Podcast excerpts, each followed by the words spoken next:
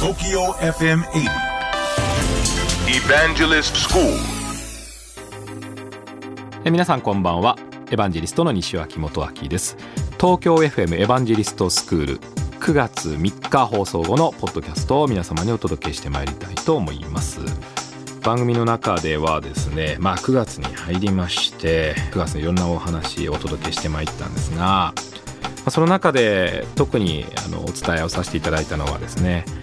まあ、宴会といいますか接待会食、まあ、そこでのコミュニケーションですね。とにかくこれから年末に向かっていくとやはり会社ではね飲み会というのが増えてまいります。非常に大切な場所ですからそこでのコミュニケーションというのは気を使っていいんじゃないかなと思いますけどね。でその時には番組の中でもお伝えをしましたがレディーファースト。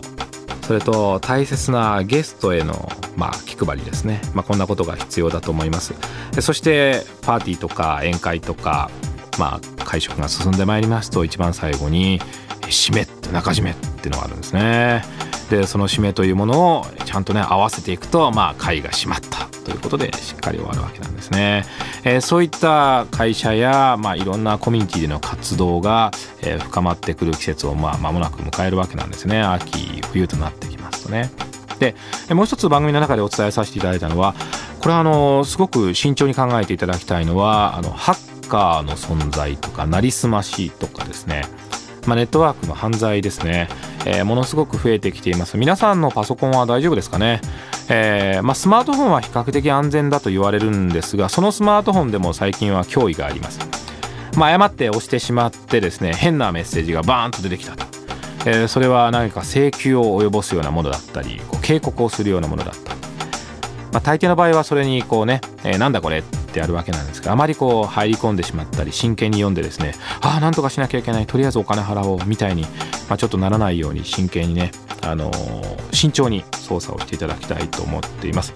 まあ、そういったハッカーの存在というか悪いことをする人らの存在っていうのは良くないんですけど番組の中でもお伝えしましたがハッカーという言葉は悪い人を表す言葉ではありません。もともとはコンピューターに詳しい方の総称なんですね。えですから、まあ、そういった方が最初はちょっと愉快犯のつもりで面白いことをやっていたんですがだんだんですねそれが悪巧みになりそして犯罪になってということになりますから、まあ、それをですね、え止めるのもコンピューターの力ですからハッカーの力でそういったのをねしっかり補ってほしいと思います。そのね最近はその身代金を要求するソフトのことをランサムウェアっていうですね。これあのぜひ覚えておいてください。ランサムウェアが非常に増えてきています。スマートフォンタブレットまあ、そこにもねちょっとこれから入ってくるんじゃないかなと思っています。ランサムウェアもちょっと検索して勉強していただきたいんですけどとにかくそういった、えネットワーク上での攻撃や脅威には強く慎重に立ち向かってください。決してね怯える必要もないです。ちゃんと対応していれば対策をしていれば大丈夫ですね。ぜひランサムウェアっていう存在を知っておいていただきたいと思っております。東京 FM エヴァンジェリストスクールは毎週土曜日深夜12時30分から乃木坂46の若月由美さんと一緒にお届けをしております。皆さんからのご質問にお答えをしたり、えー大変楽しくお届けをしております。ぜひオンエアの方も聞いてください。